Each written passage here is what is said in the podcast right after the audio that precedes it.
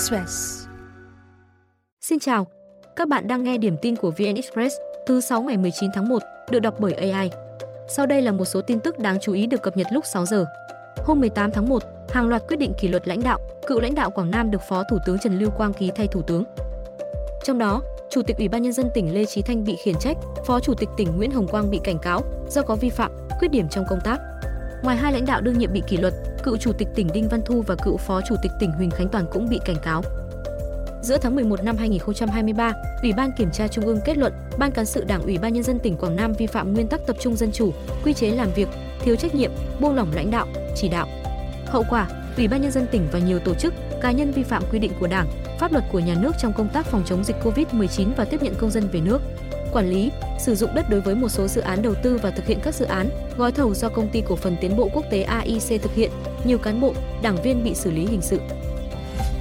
Luật đất đai sửa đổi vừa thông qua cho phép đất không giấy tờ trước ngày 1 tháng 7 năm 2014 được cấp sổ đỏ trong trường hợp không có tranh chấp.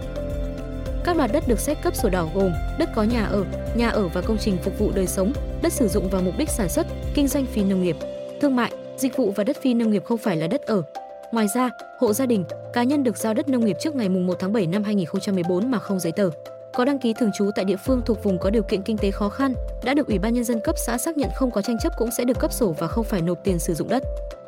So với quy định cũ, thời điểm để công nhận quyền sử dụng đất tại luật đất đai sửa đổi được nới 10 năm. Bộ trưởng Văn hóa, Thể thao và Du lịch Nguyễn Văn Hùng hôm qua cho biết, khoản nợ thuế và lãi chậm nộp của khu Liên hợp Thể thao Quốc gia Mỹ Đình đã lên đến 1.000 tỷ đồng và không còn khả năng thanh toán khu Liên hợp Thể thao Quốc gia Mỹ Đình xuống cấp, thu không đủ bù đắp chi phí thường xuyên, duy tu bảo dưỡng. Quản lý, khai thác tài sản công không hiệu quả làm phát sinh nghĩa vụ tài chính vượt quá khả năng khắc phục. Đây là công trình kỷ niệm 1.000 năm Thăng Long Hà Nội. Sau khi hoàn thành, dự án được giao cho Bộ Quản lý nhưng sau đó đổi nhiều cấp lãnh đạo khác nhau và giờ thuộc Tổng cục Thể dục Thể thao. Năm 2018, Thanh tra Chính phủ chỉ ra nhiều sai phạm tại khu liên hợp này.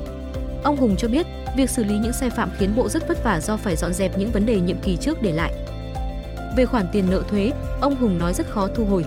Nguyên nhân là trước kia, doanh nghiệp thuê đất ở trong khu liên hợp nhưng đất lại chưa có sổ đỏ. Một số khác lại để đất trống, chưa sử dụng. Việc cưỡng chế thuế đối với khu này cũng rất khó khăn.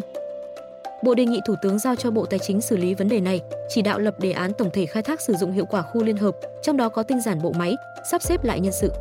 Bộ cũng đang phối hợp với thành phố Hà Nội ra soát lại quy hoạch vì khu liên hợp này đã được xây dựng từ lâu, nhiều nội dung cũ bất cập, chưa có nguồn lực điều chỉnh. CEO Google vừa cảnh báo với nhân viên rằng họ sẽ đối mặt với nhiều đợt sa thải khác nhau trong năm 2024. Mức cắt giảm năm nay không bằng năm ngoái, nhưng khó nói nhóm nào nằm trong vùng an toàn. Năm ngoái, Google cắt giảm khoảng 6% nhân viên, tương đương 12.000 người. Trước đó, theo Bloomberg, Google xác nhận sa thải hàng trăm nhân viên thuộc các bộ phận như trợ lý giọng nói Google Assistant, bộ phận phần cứng gồm điện thoại Pixel, đồng hồ Fitbit và loa thông minh Nest. Thậm chí, hãng còn cho một số thành viên nhóm kỹ thuật cốt lõi nghỉ việc. Đại diện của Google xác nhận thông tin này là chính xác. Tuy nhiên, người này từ chối đề cập chi tiết số nhân viên bị ảnh hưởng. Alphabet, công ty mẹ của Google, hiện có gần 200.000 nhân viên trên toàn cầu. Ukraine mới đây tuyên bố tập kích UAV vào cơ sở dầu khí ở Saint Petersburg trong giai đoạn mới của cuộc xung đột. Đây là đợt tấn công do cơ quan tình báo quốc phòng Ukraine thực hiện với sự tham gia của các khí tài hiện đại.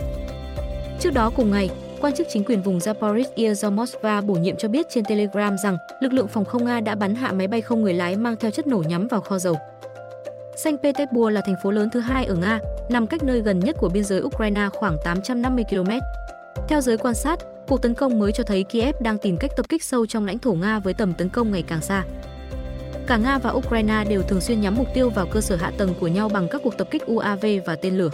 Mục tiêu của Kiev là các địa điểm như cầu cơ nối lãnh thổ Nga với bán đảo Crimea, sân bay quân sự và kho dầu.